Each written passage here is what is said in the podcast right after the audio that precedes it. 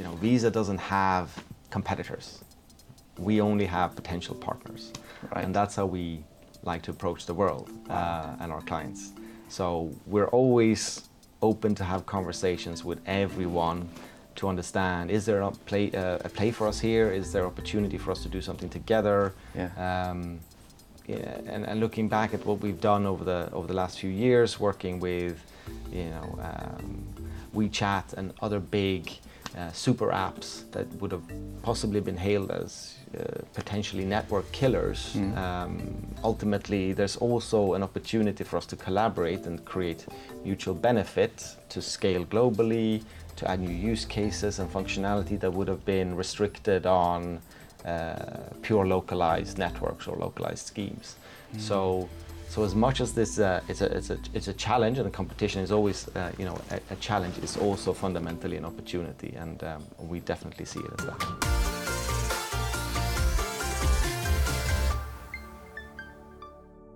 Uh, Philip, thank you so much for welcoming us here. It's great to meet you. Pleasure. Thanks for coming. Thanks for having me. Well, so uh, let's just get started. Tell us a little bit about who you are and what you do. Yep. So my name is Philip Konopik. I am the regional managing director for Visa here in the Nordics and Baltics. So essentially, what that means is I'm responsible for our, our existing business here with our clients and partners, and also to develop our future business and how we're going to grow the business in the coming years. All right, great. So let's talk a little bit about the future of payments because we, we know that payments was perhaps one of the first areas of, of financial services that was disrupted by, by fintechs. And we've seen a lot of change happening in, in consumer behaviors and in the way that people change. So tell us a little bit about how has Visa perceived that the payment process and the payment behavior from customers has changed over the past five years? Yeah. Um, so we've seen a general uh, digitalization of payments that's been going on for a long time. And, and here in the Nordics, we're probably more advanced than, than any other market. Um, we have effectively less cash than anywhere else. And so the next step of digitalization is, is now happening, and that's what we're seeing. Um, it's particularly interesting. So, what does that mean? Well, in most cases, it means that the fragmentation of payments has accelerated. Uh, particularly if you look in e-com here, what we're seeing is that the way that people pay and the way the options they have to pay has increased. So invoices have sort of gained a new life in, in e-com and the ability to leverage traditional ways of paying is different. You have the rise of buy now, pay later, which has captured a lot of share. And you have very strong uh, new wallet propositions that are able to create almost a similar experience to what was a traditional card payment in a face-to-face environment, online using account-to-account rails, uh, leveraging the digital ID infrastructures that already exist here in the Nordics. So we're really seeing an acceleration of that fragmentation happening in the um, in the e-commerce space and also in payments, and that means that the traditional relationship that the consumer or even a merchant has had with their, their bank or acquirer is fundamentally changing. These new players are able to insert themselves between the relationship, the traditional relationship of that consumer or that merchant with their traditional provider. And they're doing that by focusing on specific parts of the value chain Right. that they can deliver better experiences for that are super tailored to a specific segment. Mm-hmm. So increasingly, the choice has, has broadened much, much beyond of where, where, it, where it was only a few years ago, and that's a trend that we see uh, accelerating uh, and continuing. So this really the fragmentation is is, is the fundamental change in, in the payment, payments ecosystem. Right. What are the main challenges that Visa faces in keeping up with the with the changes in customer behavior, specifically when we look at Generation Z?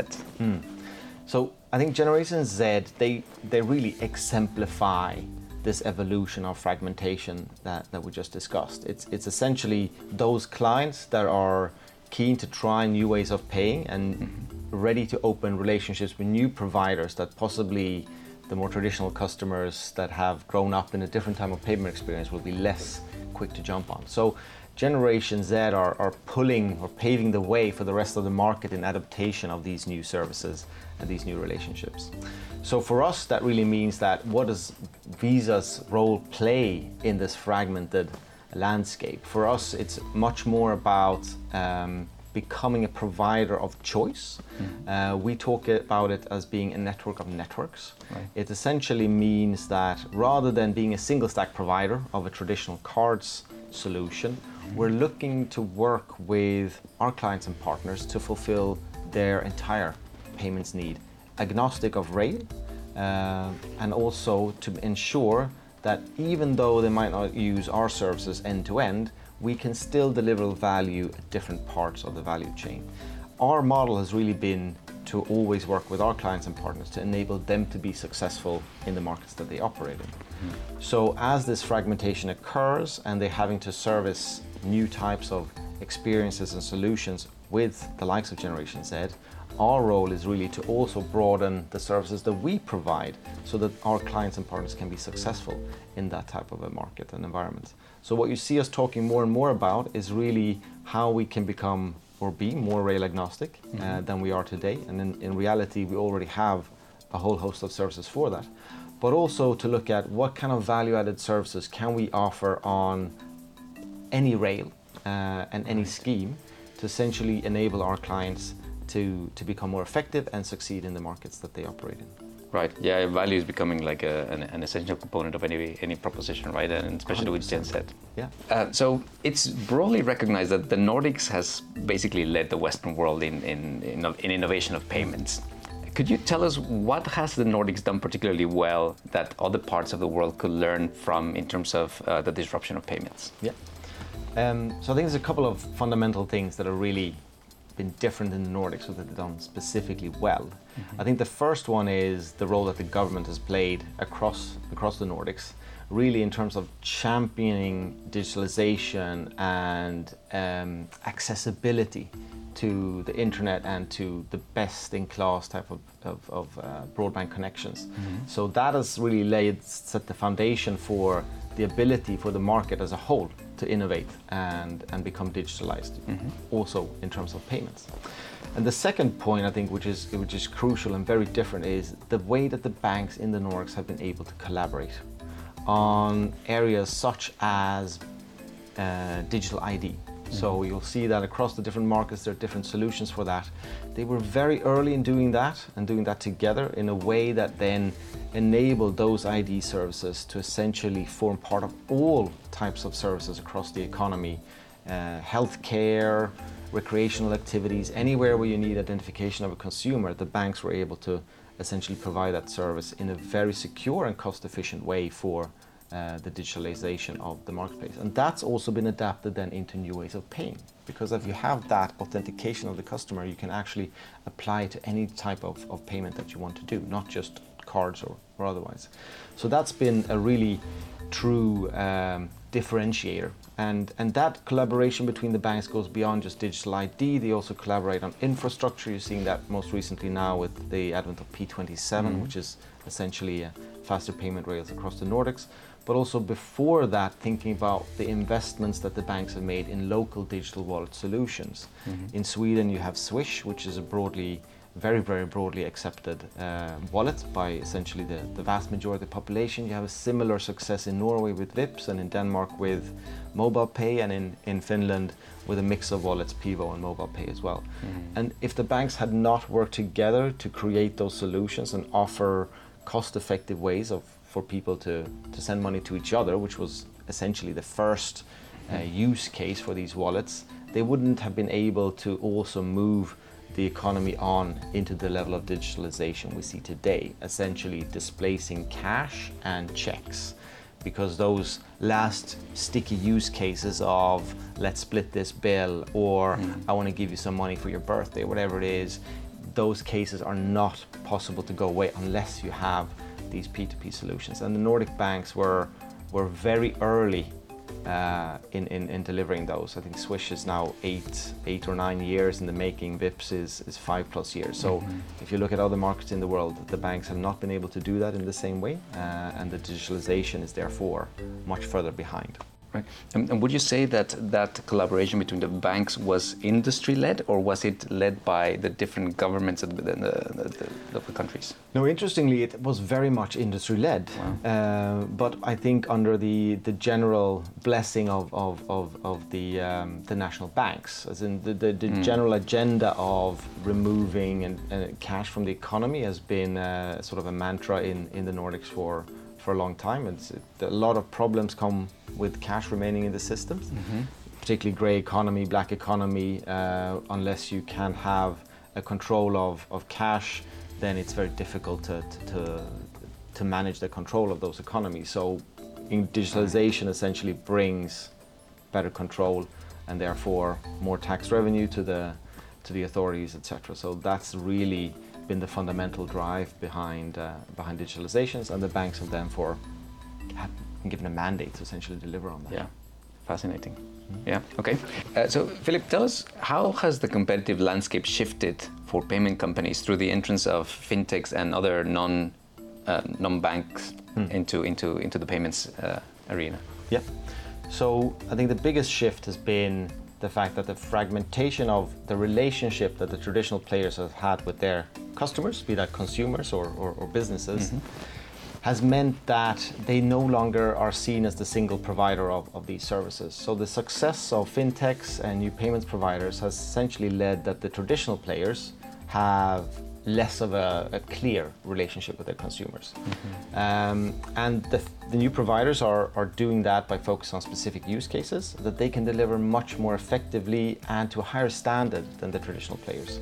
So when you're trying to do everything for everyone, it's very difficult to have a gold-plated standard on that. If you're trying to do something specific for a specific segment, your ability to deliver an exceptional service is, is much higher. higher. Yeah.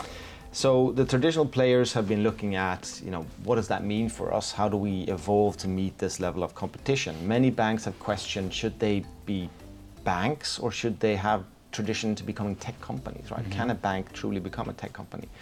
Uh, many banks have attempted that or are on the journey to transition at least part way to becoming more digital first, more tech first companies, but that transition is very heavy.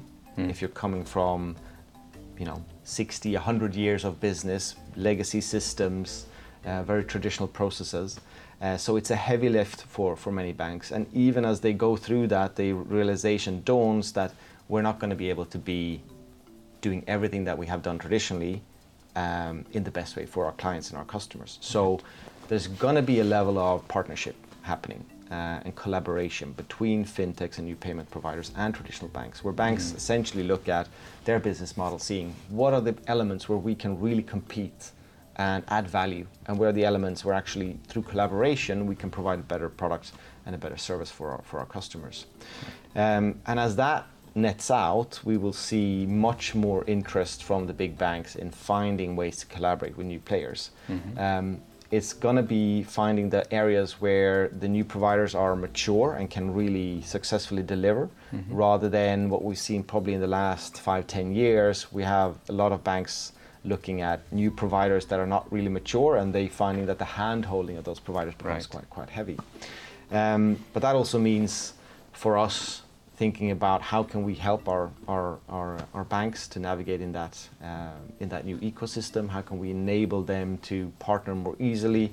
How can we help new providers, new value-added services that are coming into the market to successfully integrate with big banks and traditional players to de- develop these, these better services? So I think that is the, the fundamental shift that we see in, in how competition is, is playing out in the market. With the with the arrival of innovation in the payment sphere, we, we've seen that there's almost like a, a race to the bottom when it comes to fees. Yeah. So how has this change in the competitive landscape impacted revenue in, in payment companies? And what are companies like Visa doing in, in order to develop new business models? Yeah. Um, yeah, so absolutely over time we're seeing that uh, the increase in volume that goes into payments, digital payments, essentially is helping to bring prices down uh, and also increased competition, fragmentation, which we talked about. New providers are finding new ways of using new rails or combining old and new into new propositions is essentially increasing competition and, and, and, and, and pushing prices down. Um, however, we are very fortunate to be in a business where digitalization is still happening in a lot of places in the world. Um, even in the Nordics, where there's no cash left, we're still seeing a lot of new use cases coming into the market, which is driving the growth of digital payments. Transactions that could have been single transactions in the past are getting fragmented and becoming multiple transactions. Different part of the value chain are coming in, particularly on the B2B and the commercial side, is where we're seeing it's heavily underpenetrated by card payments and generally digital payments. And we see the ability, the likes of the gig economy is bringing, where the provider is also ultimately a consumer. Um, you're seeing a multiplication effect of the payments that happen. So it's you as a consumer of a service is paying something for that prov- for the provision of that service. The provider of that service is pulling that payment down and then doing subsequent payments. So a single transaction is turning into to multiple transactions. Right. So fragmentation of payments is also enabling the pie to grow and, fra- and, and, and payments to grow as, as, as, uh, as a whole. Now that said, um, coming back to what is Visa doing to become more competitive and to broaden what we do? Well, absolutely focusing on broadening the services that we offer is key.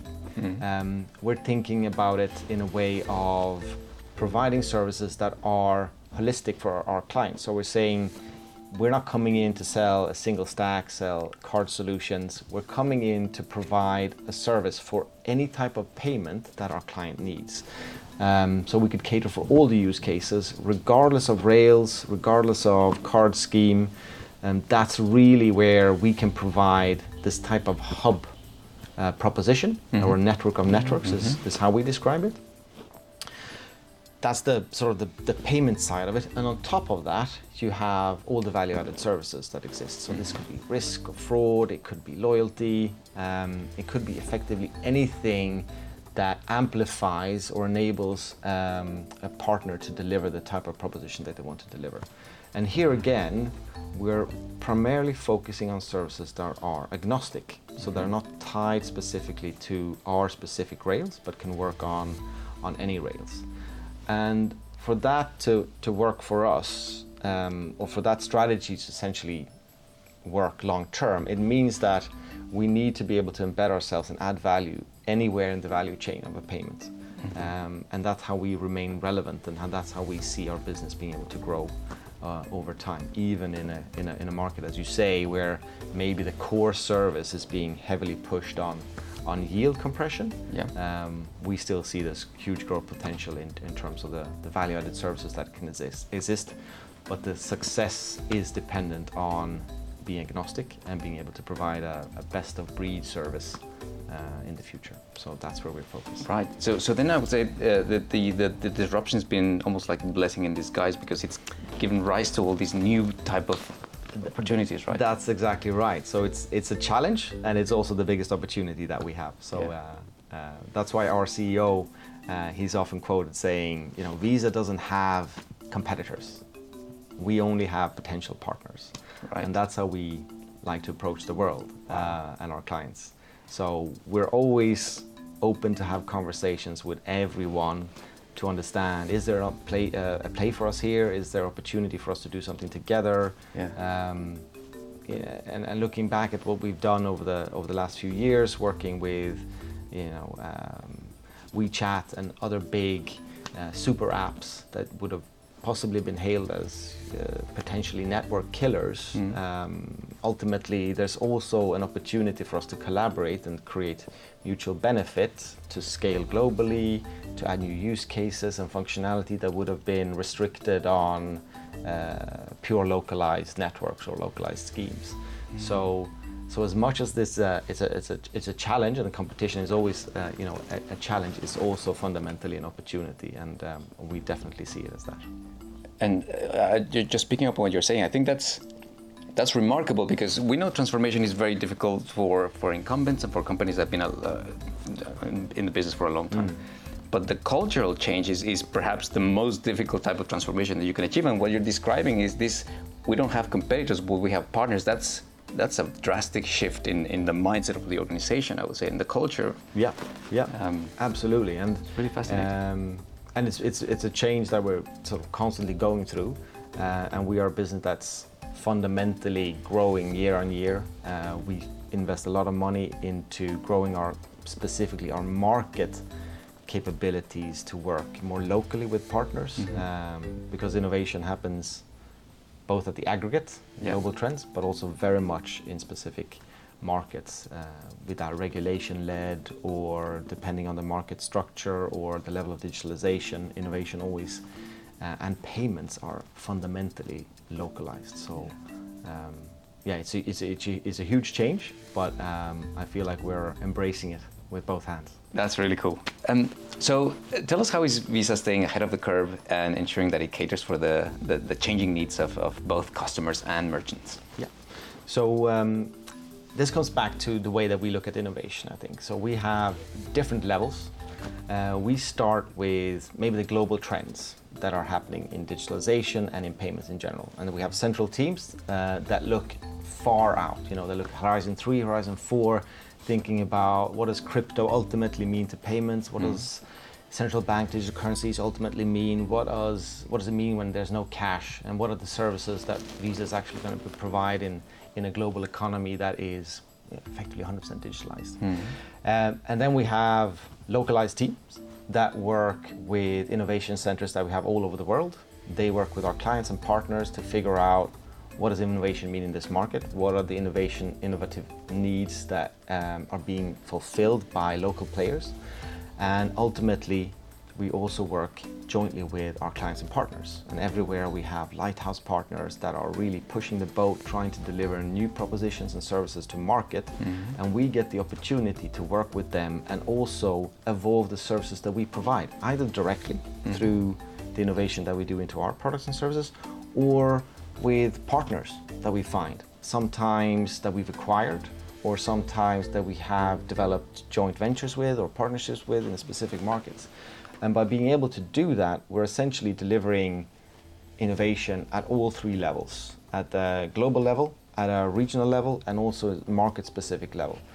And the beauty of being a global organization allows us then to leverage those ultimately what gets delivered across mm-hmm. other regions. So the learnings from a market like the Nordics, which is so far ahead, um, is absolutely gold dust right. for clients in other markets that are looking at, you know, how should, where should we be in five years' time? So what are the things we need to invest in now to actually be able to get to the level of Sweden or, or Norway in terms of the digitalization and the service that they provide, or the evolution of the banking model that they that they um, need to adapt to be to be where, where, where the Nordic banks already are.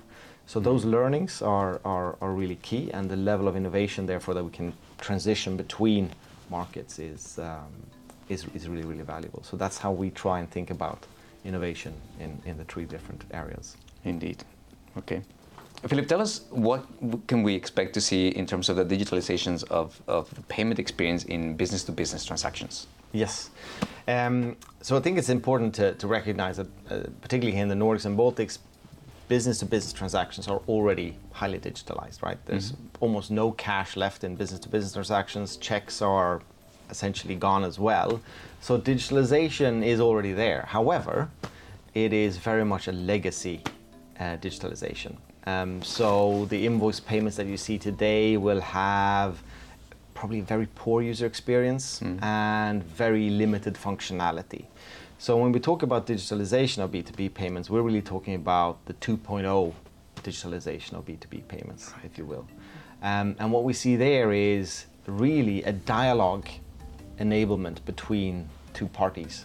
Mm-hmm. So whereas today uh, an invoice or a, a, a, payments request will be very straightforward, you know, pay me this money by this date, mm-hmm. that, that's pretty much it the dialogue enables the parties to effectively say, well, actually, can I change the payment terms of this? Okay, can I extend this? Can I have flexible credit? Could I change the ability to pay this to another payment rail, for instance? That dialogue and those functionalities doesn't exist today. And yeah. that's what we think mm-hmm. is coming with the 2.0 version of, of B2B payments. Mm-hmm. So that is really where we see the new functionality that you know specific special purpose cards or single use cards or even open banking start to play a role in delivering these new types of experience mm-hmm. and ultimately we expect the new functionality will start to eat away and replace these legacy type uh, b2b digital experiences that we have today so um, today uh, I think we're probably at the cusp of a real revolution of, of, of B2B payments, and that, that's super exciting. Exciting indeed, yeah. yes.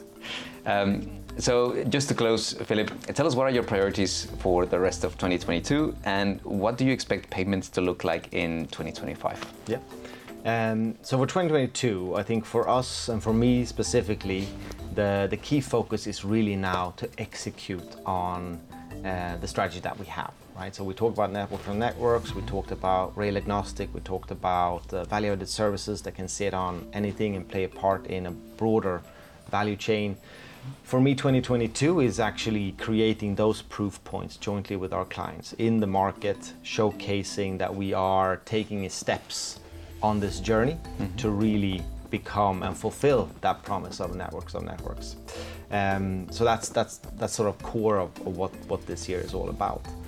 So for, for 2025, what we're thinking is that the trends that we're seeing today will continue.